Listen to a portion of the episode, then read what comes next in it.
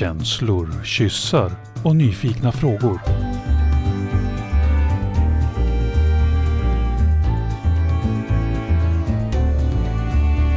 Pollyprat med Minna och Karin.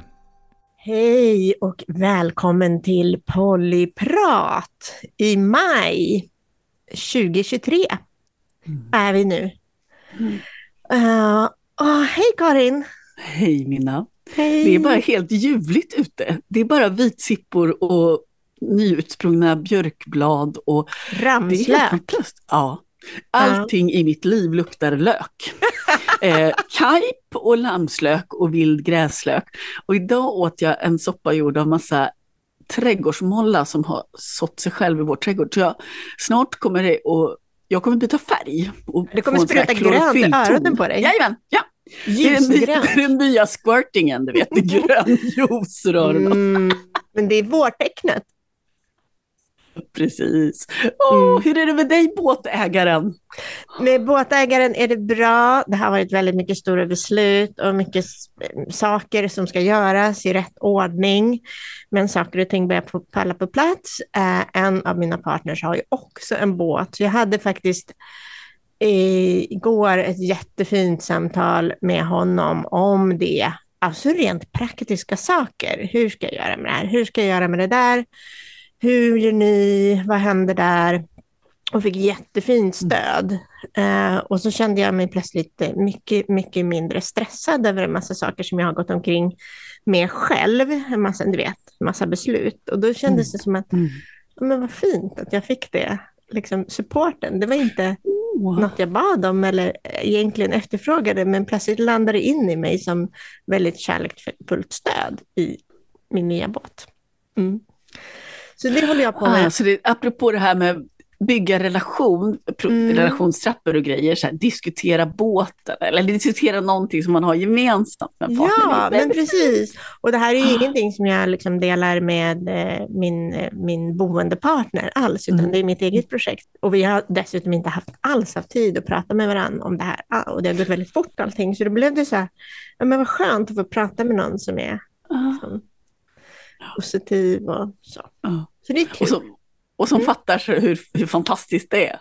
Mm. Att ha Ja, men precis. Ja, men Ja. precis. Eh, hur är det med dig? Ja, men jag, skulle, jag skulle kunna säga att det beror på vilken låda man tittar in i. Sådär. Ja, men om vi Ehm, inte tittar i den där ljusgröna eh, trädgårdsväxtlådan. utan lite mer andra delar.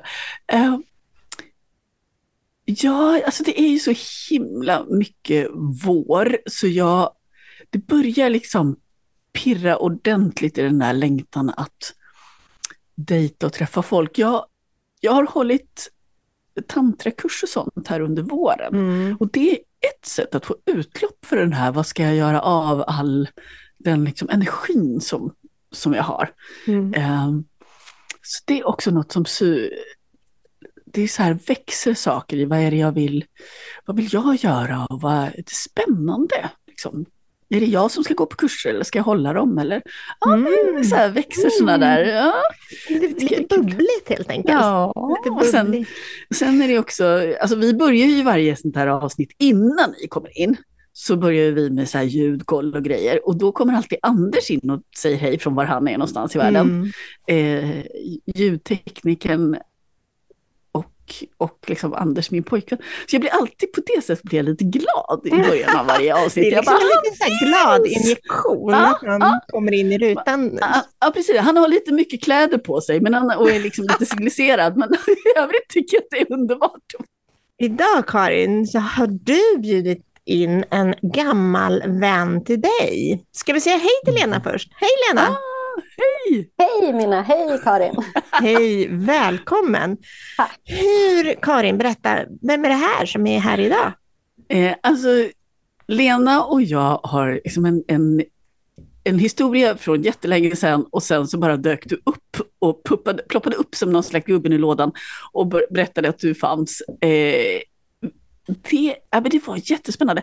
Lena, kan inte du berätta? Var har vi, hur har vi lärt känna varandra för länge sedan? Jo, men det, det kan jag absolut göra.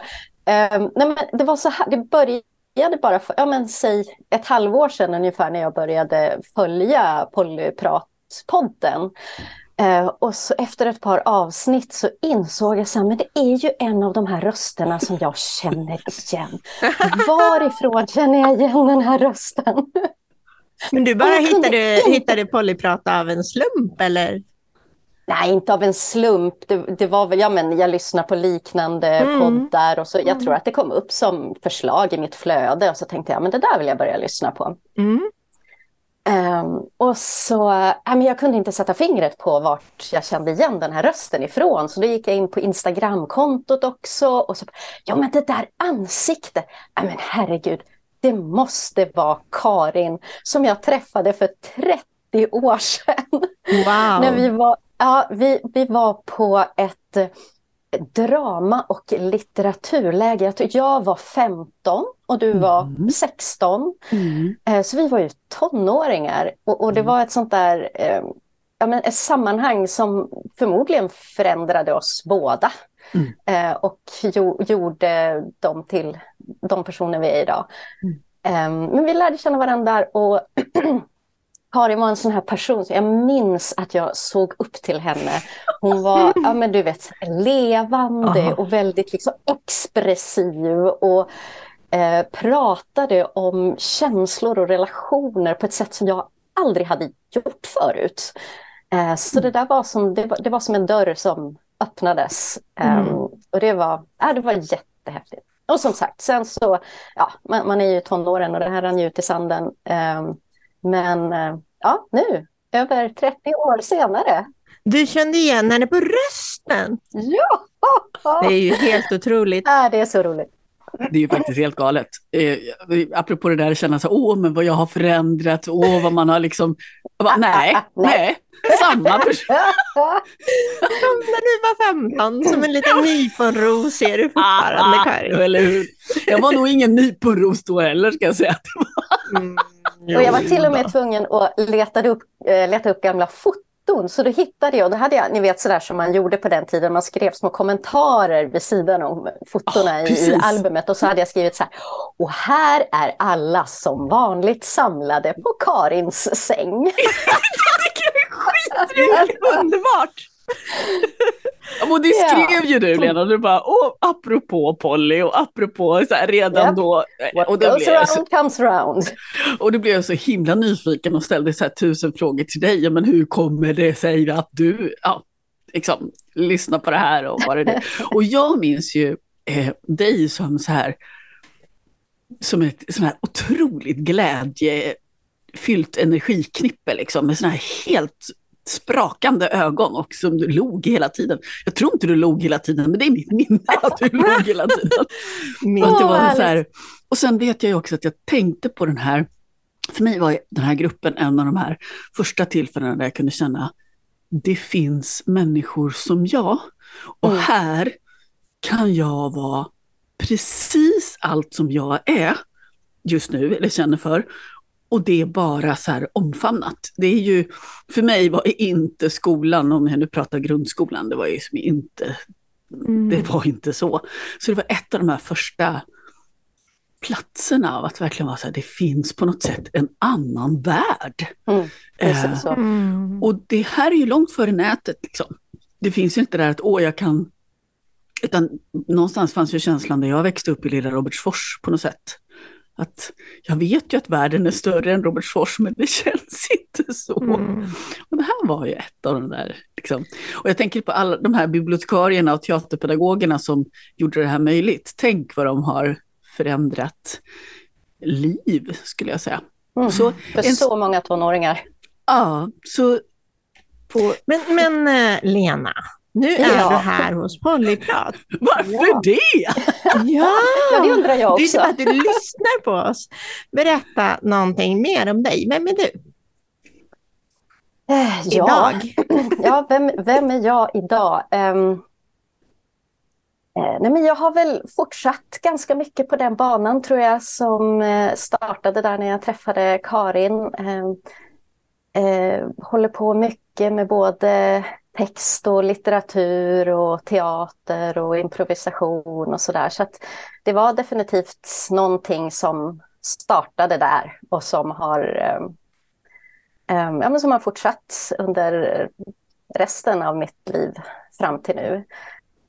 Ehm, och, och, jag har alltid varit en person som tror jag har jag men, ifrågasatt normer och alltid velat liksom, gå lite vid sidan om och alltid liksom, testa alternativa vägar och inte liksom, eh, automatiskt vara som alla andra. Så att, att jag befinner mig här nu i er podd känns egentligen inte så himla konstigt. Det, det, det är nog men, ganska... men hur tog det sig liksom uttryck i, vad det gäller relationer? För jag tycker att det är inte självklart. En hel del människor kan göra ganska spännande och annorlunda val och sen så är relationer och, och liksom, det är, där, är man, där har man inte gått en annorlunda väg. Mm. Hur kom det sig för dig? Eh, ja du, jag, jag faktiskt, jag men, eh, om vi nu ska, nu, vi verkar vara inne på det här spåret att gå tillbaka långt i tiden. Eh, jag har också, det här är lite roligt, jag har skrivit dagbok i hela mitt liv. Mm. Inte varje dag, men, men ändå relativt regelbundet. Liksom. Och, och, de här dagböckerna ligger i en kartong inne i en, en garderob. Och ibland så tar jag fram dem där och häller upp ett glas vin och så sitter jag och bläddrar i de här och läser om, om gamla tidigare eh, Lena, vem, vem jag har varit genom tiderna. Så där. Och någonting som slog mig då ganska nyligen, som nästan var så där lite mindblowing, var när jag insåg hur jag i alla relationer som jag har haft, i princip sedan jag var tonåring, har upplevt en känsla av, eh, vad ska jag säga, någon form av instängdhet, att vara vinklippt eller eh, att, att inte riktigt vara att inte riktigt kunna andas fritt. Mm. Eh, och det har inte berott på, på de partners jag har. Det har inte liksom varit kontrollerande partners eller någonting sånt, utan det har bara varit min egen känsla. Och när jag insåg liksom det här mönstret, att så här, det här går igen i varje relation, då måste det ju vara någonting hos mig som inte stämmer. Liksom. Mm.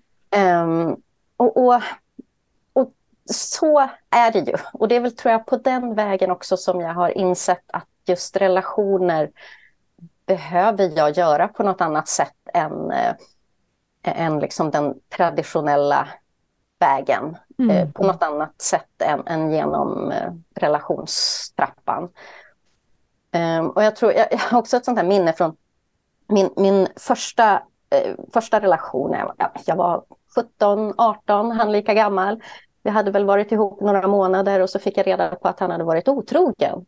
Mm. Um, och jag minns att jag, ja, men så här, jag spelade väl upp någon scen där och skrek och grät och var allmänt sådär Um, och så, så kommer jag, jag, jag, jag, kommer ihåg att jag liksom såg mig själv utifrån och sa till mig själv, liksom insåg så här, men, men Lena, du fejkar ju bara det här. Du är inte ett dugg liksom, ledsen eller upprörd. Okej, okay, mm. du, du, kan vara lite så här, ja, det är klart jag var besviken på att han hade ljugit, men att han mm. skulle haft, haft sex med någon annan, det var liksom inte... Jag, jag, jag fattade redan då att det här var det som förväntades av mig. Mm. Det här var så jag borde reagera. Mm. Det var så här en, en bedragen flickvän skulle bete sig. Mm. Um, så jag, jag, spelade liksom upp den scenen och sen efteråt så insåg jag att det här, det är någonting knepigt här. Liksom. Det är någonting mm. som inte stämmer. Uh, så det där har liksom alltid följt med mig. Men jag har aldrig kunnat sätta riktigt fingret på vad det var. Eh, och det här var jag, och sen, sen liksom när jag träffade jag eh, mannen som jag gifte mig med och som blev pappa till mina barn och sådär. Och vi hade en, ja, men en, en väldigt traditionell heterosexuell monogam kärnfamilj. Liksom. Eh, och Um, och även där hade jag ju, jag hade i den relationen så hade jag ju med mig alla de här tankarna, men det var som att jag hade inte, jag hade inte vokabulären för vad det var jag tänkte eller kände. Jag visste inte hur jag skulle närma mig de här frågorna. Jag visste inte hur jag skulle liksom ifrågasätta det här på något vis. Um, så det blev inte mer än några liksom stapplande försök att, ja men ska vi, borde vi göra på något annat sätt? Nej, det kanske man inte ska. Och så, ja. Um, ja men väldigt mycket, och, och jag tror att det handlade om att jag inte, ja men jag hade ingen omkring mig som levde på något annat sätt. Jag, jag hade inte orden för det, jag hade liksom inte eh, tankestrukturerna för att man skulle kunna liksom, eh, organisera sina relationer på något annat sätt än enligt normen. Men, men sen när den relationen tog slut, eh, det äktenskapet, eh, så tror jag att jag, då, då var jag ju liksom vuxen på ett annat sätt och jag hade liksom, och det fanns en helt annan eh, liksom ett helt annat samtal om de här frågorna och, och i samhället och, och, det var en helt annan situation. Liksom. Så där och då tog jag liksom beslutet att nej, efter så ska jag alltid göra medvetna och väl genomtänkta val i mina relationer. Ingenting ska gå per automatik. Utan men, jag, men om det här? Ja, precis. När är vi då i tiden? Liksom? Oj, oj, oj, ja, nu kan jag... Ish. Ja, men det här är inte länge sedan. Det här är kanske bara sex, fem, sex år sedan. Mm. Just det. Så fram till det så fanns det något sånt här, det fanns ett manus eller skript som du följde fastän det skavde? Ja, precis ja. så. Men vad var det du ifrågasatte då? då? För, för jag har förstått det som att du inte alls har bara levt i någon slags heterosexuell monogam situation sedan dess. Liksom. Nej, det har jag verkligen inte. um, nej men som sagt, jag, då, jag, jag, bestämde mig för att nej men nu, nu vill jag um, nu, nu vill jag ta medvetna beslut kring mina relationer. Så efter det så ja, men jag dejtade runt och, och um, träffade massa olika människor. Och um, efter ett tag så började jag uh, dejta en man där vi båda kände efter ett tag att nej men här tycker vi om varandra mer än att vi bara tycker det är kul att ligga. Um, och när vi båda hade konstaterat det um, och det blev någon slags, här, men nu måste vi, nu måste vi definiera relationen. Mm. Um, så var jag väl ganska tydlig på en gång med att äh, men nu vill jag göra det här på ett nytt sätt. Mm. Jag kan absolut tänka mig att, att inleda en relation, men då vill jag göra det um, helt på våra villkor. Vad är det för villkor då? Vadå våra villkor? Ja, um, ja men till att börja med så, ja men jag, jag brukar, uh, jag brukar se det som en, jag brukar prata om så här, relationslådan. Mm. Um, som, menar, man kan ju prata om relationstrappan eller vad man vill, men jag brukar se det som min metafor är en låda och i den här lådan så kan man liksom stoppa ner saker som, um, så, som man vill att den här relationen ska utgöras av. Och de allra flesta när man inleder en relation tar ju liksom en redan färdig låda. I den lådan så ligger det att man ska, eh, man ska flytta ihop och man ska skaffa barn och, och, man ska ha gemensam ekonomi och man ska umgås med varandras vänner och man ska gärna ha gemensamma hobbys och så vidare. Mm. Um, men, men nu tillsammans med honom så sa jag så här, men, men nu vill jag stoppa ner de bitar i den här lådan som vi kommer överens om att vi vill ha. Eh, och ganska snart så var vi överens om så här, nej men vi vill, vi vill inte flytta ihop. Eh, vi vill inte skaffa gemensamma barn. Eh, vi vill inte bara ha sex med varandra. Ehm, och då hade vi liksom början till den här lådan. Liksom. Ehm, och, och jag vet att det i, i, i inledningen av vår relation så tror jag att jag var ganska fyrkantig kring detta också, för det var liksom så... Lite, så här, lite nyförälskad i idén över att ja, ha makten. Ja, precis så. Alltså jag vet, vid något tillfälle så, här, så, så sa han så här att ja, men, eh, min, min syrra är i stan, så här, jag tänkte vi skulle gå och eh, käka middag med henne på onsdag. Och jag bara, nej, Men så här, nästan allergi mot relationstrappan på något sätt. Bara, och träffa släktingar, farligt som fan. Man vet aldrig var man slutar. Plötsligt Exakt delar man en lägenhet, har man samma joggingbrallor och letar lägenheter på Lidingö. Jajamensan, det finns bara en väg. Eh, och, och, jag sa så här, nej, men det, det här har inte vi diskuterat. Liksom. Den här biten har, har inte vi förhandlat om än, om vi ska träffa varandras släktingar eller inte. Nej, men så det slutade med att jag inte följde med på den där middagen. Mm. Um, och, och riktigt så fyrkantig är jag väl kanske inte längre. Um, jag har träffat hans släktingar och, och tycker jättemycket om att umgås med hans familj och sådär. Men, men där och då var det liksom viktigt att få dra det här till sin spets. Mm. Att liksom verkligen få um, ja, men varje sån här bit sen kom vi ju överens om att ja, men, träffa varandras eh, barn och släktingar och sådär. Det, det var en, bit, en, en, del som vi ville ha i den här relationslådan, mm. i vår gemensamma låda. Men, men vi, måste, vi måste prata om varje bit. Det får inte gå liksom per automatik. Eller att det finns plötsligt, plötsligt så dyker det upp en outtalad ja. förväntan. Men, men, men så. vadå, ska inte du följa med oss, mig på den här nyårsfesten som jag alltid brukar gå på? Va? Ja. Fast man inte har pratat om det. Mm. Ja, precis så. Och, och sådana situationer har ju uppstått mm. flera gånger. Det gör det ju liksom. Mm. Och då får man ju, ja, man kanske inte måste vara fullt så dogmatisk som, som jag var där. Men, men, men att ändå liksom titta på alla de här bitarna och så bara, ja men är det här någonting som vi vill ha i vår relationslåda. Mm. Um, och så vrida och vända lite på det uh, och säga så här, ja, det här gör oss glada och lyckliga, så då stoppar vi ner det. Eller så bara, nej men vi, det här behövs inte för oss liksom. Mm. Då låter vi bli det. Skulle du, när du pratar så låter det, hur skulle du definiera andra människor som du träffar då? För det, det finns ju människor som är så här, Ja, men, men då menar du andra människor som Lena träffar relationellt? Eller? Mm, ja, men så här, finns det andra människor som du också gör relationer med? Eller finns det, vad har andra människor, liksom, hur, hur har du gjort det där? Mm. Um, vi, vi sa väl någon gång i början så definierade vi vår relation som att vi var eh, sexuellt flersamma men eh, emotionellt monogama.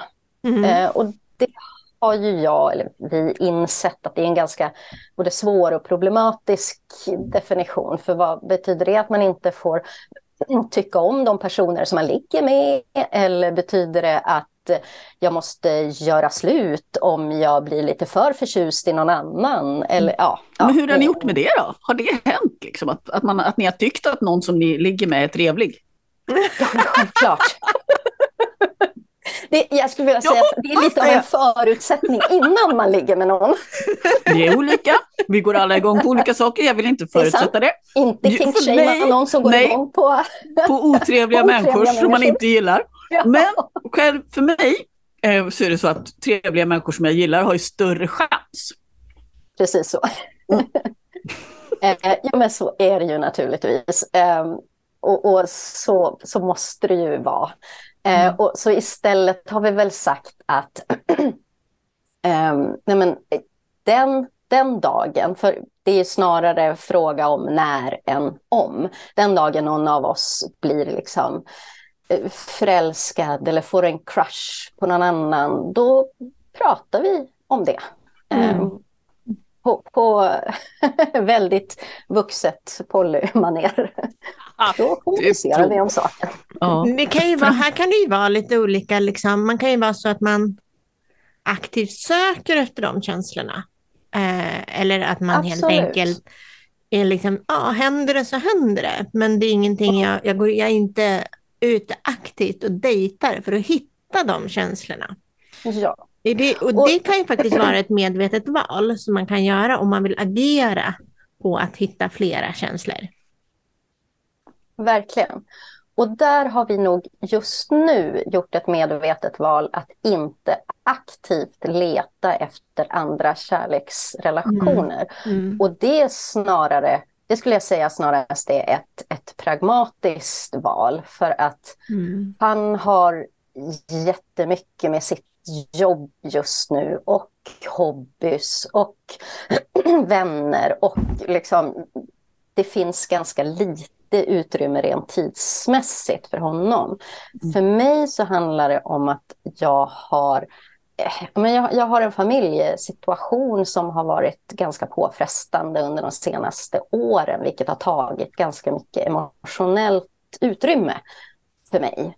Eh, vilket betyder att jag är osäker om jag just nu skulle liksom ha ja, men ha, ha känslomässig kapacitet för både kanske ytterligare kärleksrelationer men också vad det skulle innebära att han hade det. Så att vi, man kan väl säga att jag har, vi har varit lite försiktiga, eller lite eh, återhållsamma kanske, när det gäller just liksom att aktivt leta. Jag tänker det du beskriver är att ni längtar faktiskt inte efter det just nu. det var kanske en, en, en bättre sammanfattning. Jag man så, behöver inte eh, ursäkta det på något sätt. Det är bara så att nej, det vi har inte tid och det finns ingen... Alltså skulle det plötsligt finnas en drivkraft, det som Karin pratade om, det här vårpirret, ja, jag har en sån drivkraft efter ja. att komma i kontakt med de här känslorna igen, ja, då är det ju någonting annat. Men det beskriver ju du som att nej, men just nu är det inte så i vårt liv. Vi har inte den. Och, och då är ju det ingenting man måste ursäkta på något sätt. Fast jag tänker, den, den, hur det är när livet är tufft. Mm. Det här mm. med du pratar om, jag tänker på många av mina nära pratar om någon slags emotionell bandbredd. Du vet, det är ja. så här fullt. Om mm. jag stoppar in mer då kommer allt fan bara lagga liksom. Det, mm. det kommer bli fel på fler kanaler. Ja. Eh, och det är ju, det tänker jag är en sån här självinsiktsgrej.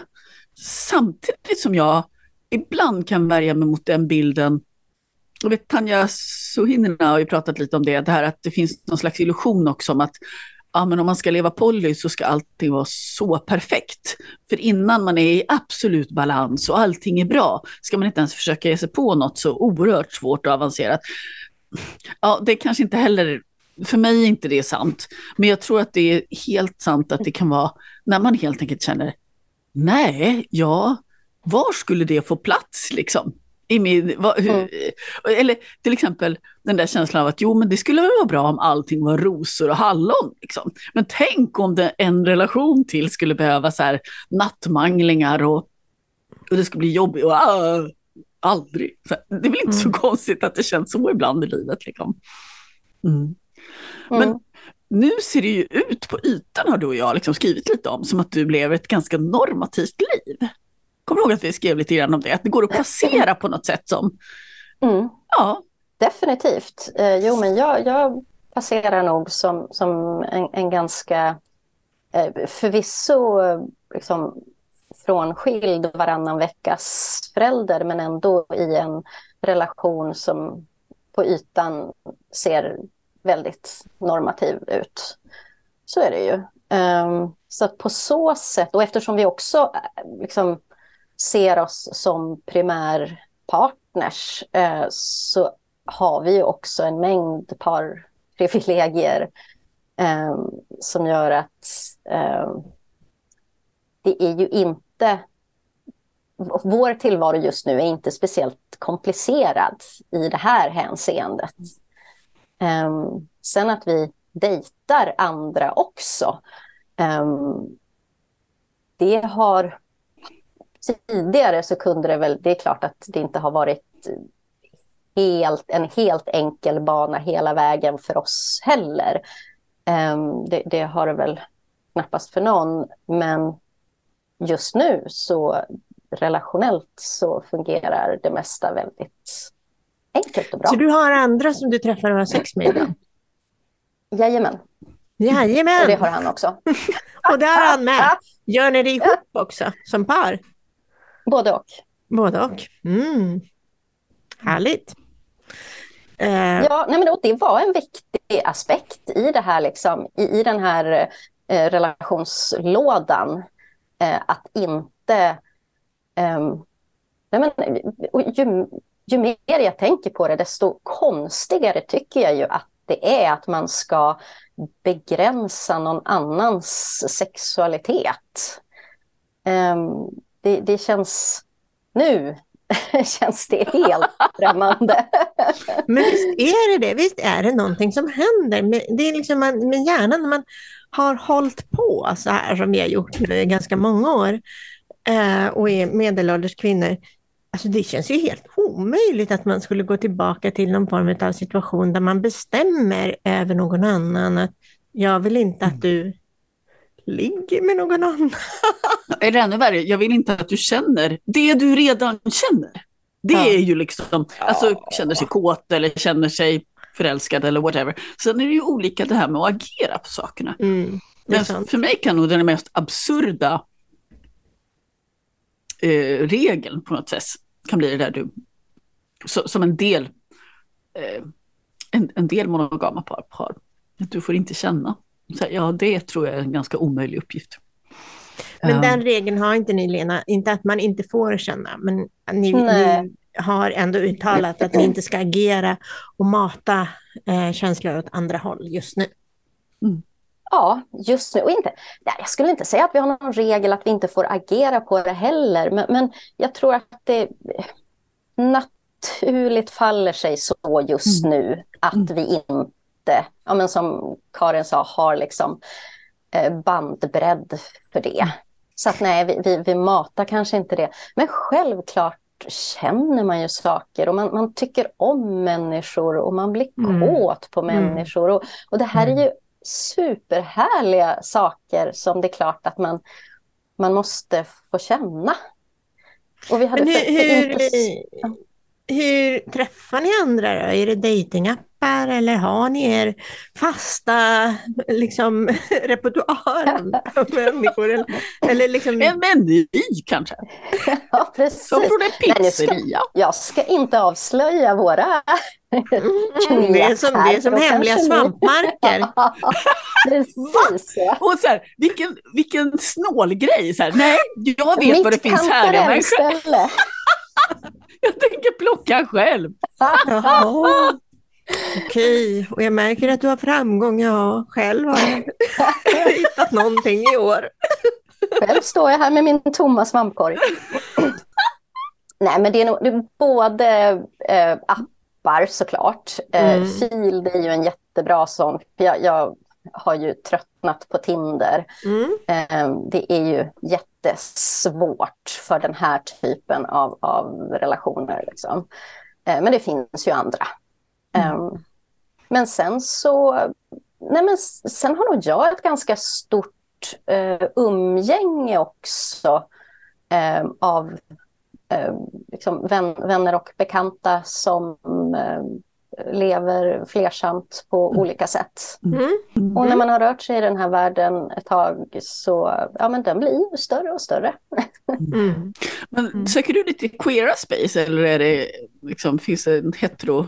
Um, nej, jag, jag, söker mig hellre till queera um, miljöer än liksom, traditionella swingerskretsar som, precis som du säger, ofta tenderar att bli ganska heteronormativa. Alltså swingers fyller sin funktion för människor. Absolut. Eh, en del eh, eh, trivs väldigt bra i den världen. Mm. Den är inte för mig och Karin. Eh, om jag förstår det rätt Lena så har ni tangerat den men dragit åt, du har dragit åt det queera hållet.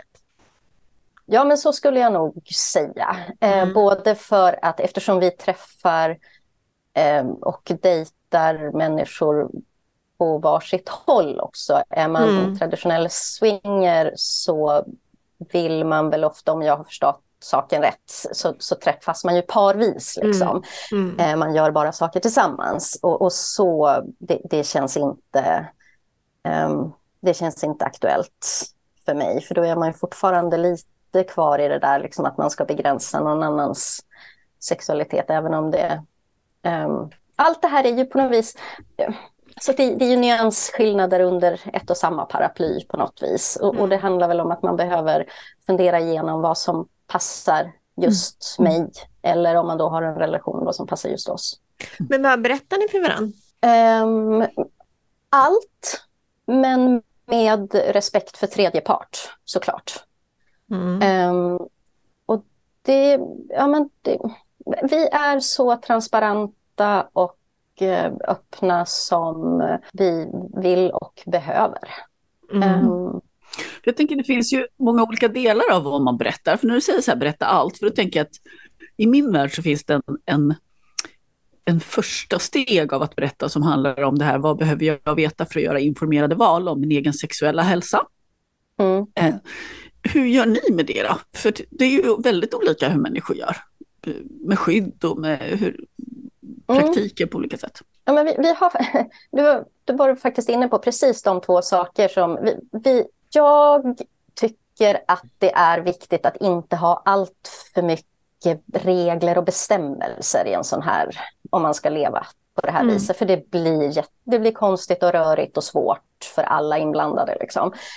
Ehm, men vi, vi har två överenskommelser eh, och det ena är att vi är liksom transparent. Liksom in, ingen går bakom ryggen på den andra. Sen får man ju välja hur mycket man vill veta och som sagt alltid med respekt för, för tredje part som måste få ge, som ge, måste ge sitt samtycke om vad som berättas naturligtvis. Så att inga liksom ingående sexuella detaljer eller så. Jag tänker att man kan alltid berätta utifrån sin egen upplevelse. Om man fokuserar på sin egen upplevelse, i det här upplevde jag och i Mm. det här mötet så hände det här med mig. Ja, Eh, Då, då, eh, då delar man ju sin egen upplevelse mer än ja, den man har träffats. mm, det, det låter som en jättebra ingång. Ja, så att det är väl det. Och det andra är eh, skydd. Eh, och där, det, jag, jag lyssnade på ett av era tidigare eh, poddavsnitt där ni diskuterade just huruvida man använder kondom eller inte och varför. Och att det också fanns en emotionell eller någon, någon, någon slags liksom känslomässig aspekt kring det. Det kan det Ehm, göra. och det, Absolut. och det, tyck, ja, det var jätteintressant. Eh, däremot så har jag aldrig känt någonting sånt, utan för mig är att använda kondom är bara, det, det är bara en, en ren eh, eh, praktikalitet. Så det, det ska användas, för jag vill inte få en infektion. Så det gör du med alla, alla du har sex med? Utom i min primärrelation. Så det Mm. betyder ju att du har valt att göra en annan praktik i en av dina relationer. Så är det definitivt. Mm. Ja. Mm. Eh, Men det är ju för att eh, vi är de som har sex oftast. Mm. Eh, Skulle det förändras så kanske det är ehm, i den relationen som man inte använder skydd.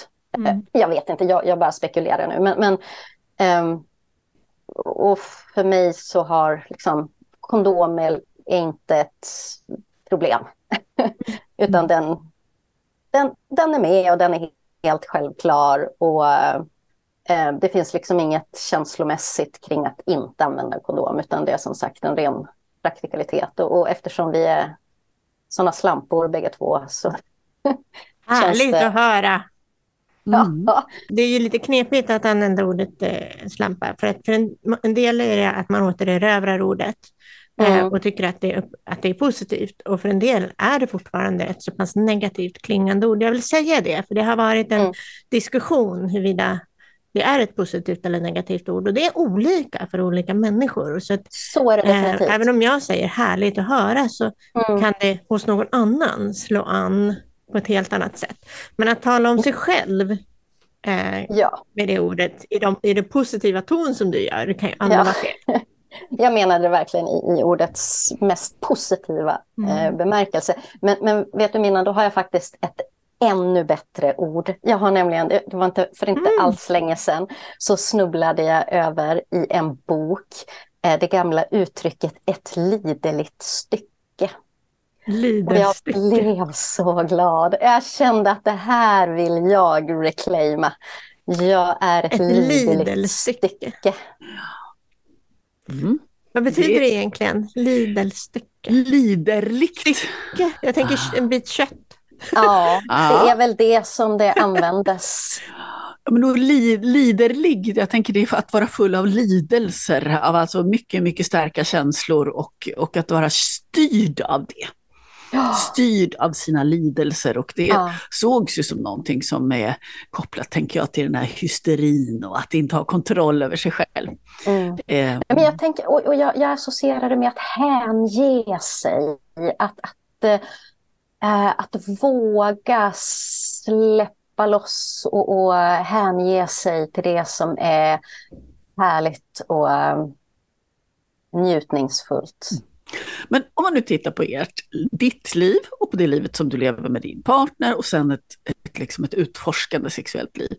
Hur, hur påverkar det hur du gör med familjeliv, med barn, med liksom, vad, hur öppen är du inf, liksom, hur du lever? Mm.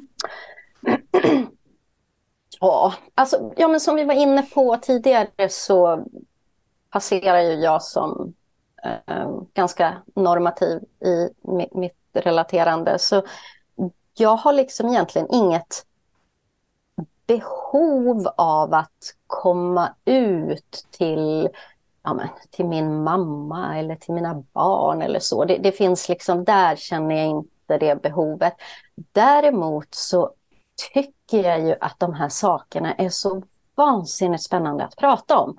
Så mm. det vill jag ju göra och det gör jag hela tiden. Mm. Så det, men men jag, nu har, jag har massor med, med vänner och liksom har ett socialt, befinner mig i en social miljö där det här inte är konstigt att prata om och där de allra flesta av mina vänner lever i poly eller öppna relationer. Så att det är, där är jag nog väldigt privilegierad tror jag. Att jag, har, mm. liksom, jag, kan, jag kan prata om de här sakerna. Jag behöver liksom inte smussla inför mina, mina vänner. Mm. Det gör ju också, jag tänker det här varannan veckas livet gör ju, gör ju att det kan vara ganska olika liv.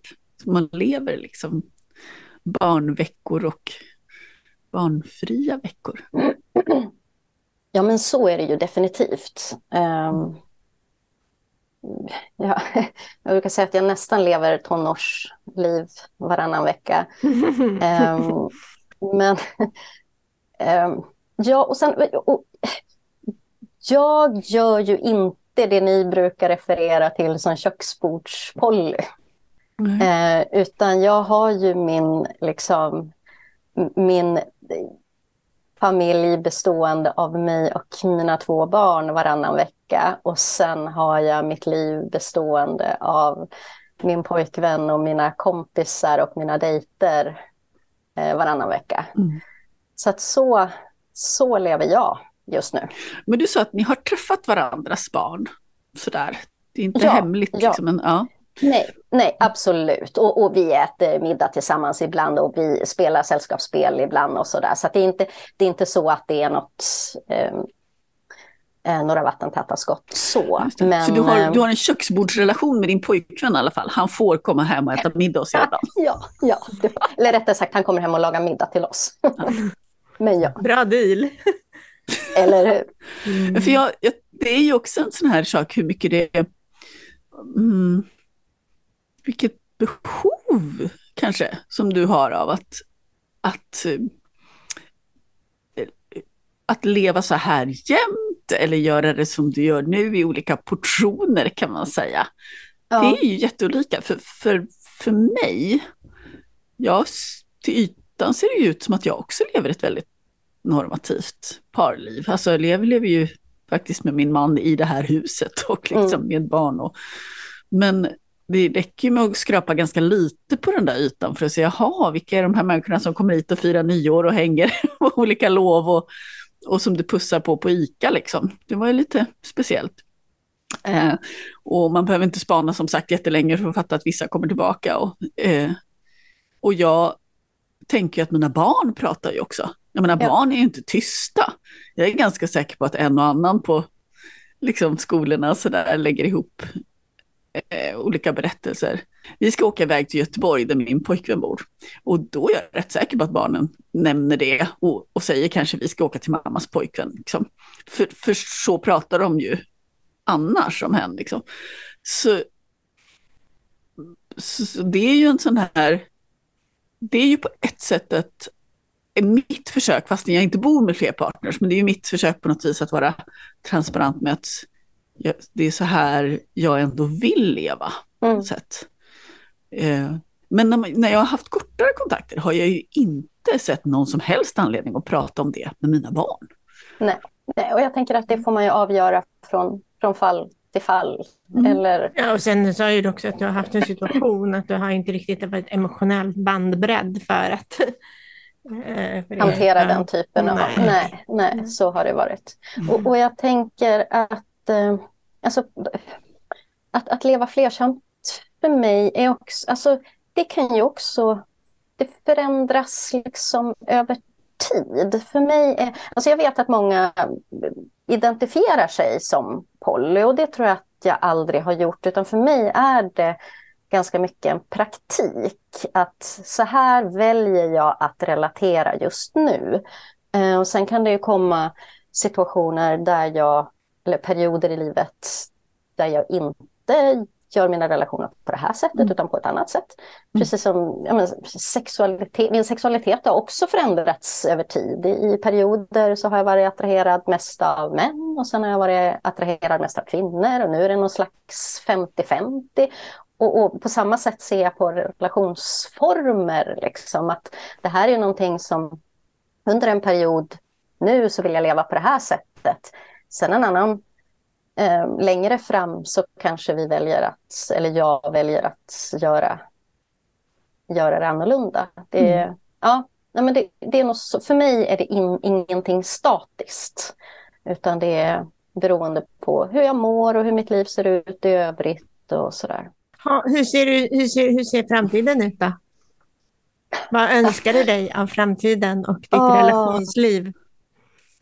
Om du får drömma fritt. Som man får i polyprat. I polyprat får man drömma helt fritt. Mm. Åh, mm. oh, vad härligt. Man får stoppa ner handen i en stor jävla gottepåse och välja precis. Ja, oh, det här vill jag ha. Jag, ska säga, jag måste nog säga att, att jag står nog ganska mycket mitt i den där gottepåsen just mm. nu. Mm, härligt! Eh, ja, mm. ja, men det är faktiskt eh, det, det är faktiskt det. Um, det är nog, just nu så känner jag nog att det är så här jag vill fortsätta göra mina relationer. Att ha, låter underbart.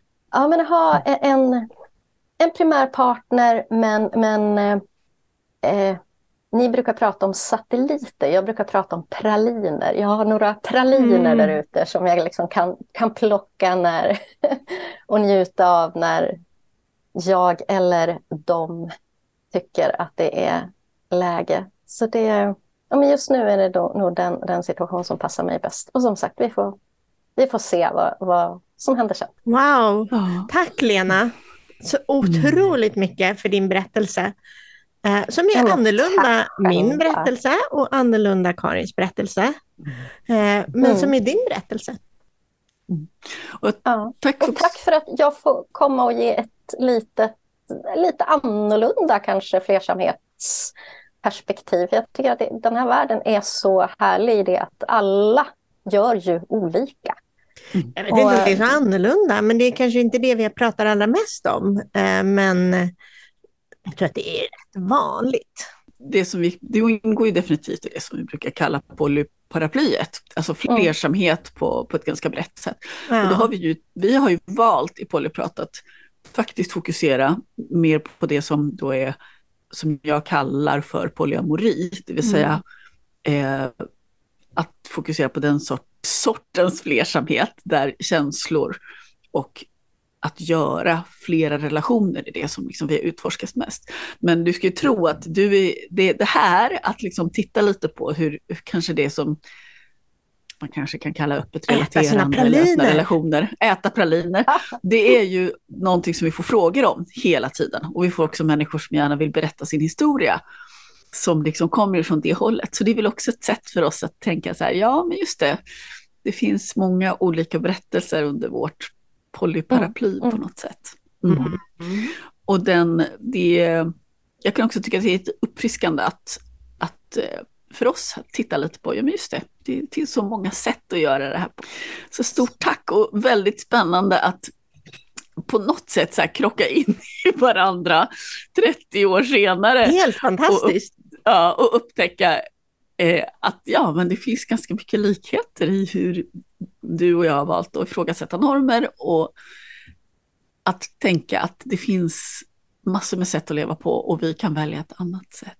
Tack så jättemycket Lena för att du kom och för att du berättade och för att du förgyllde vårt polyprat. Ja, men tack själva. Så Tack så mycket. Och vi mm. vill också som ett sista ord gå in på Polyprats Patreons och stöd oss. Precis, eller swisha om ni är sådana som inte vill gynna Patreon.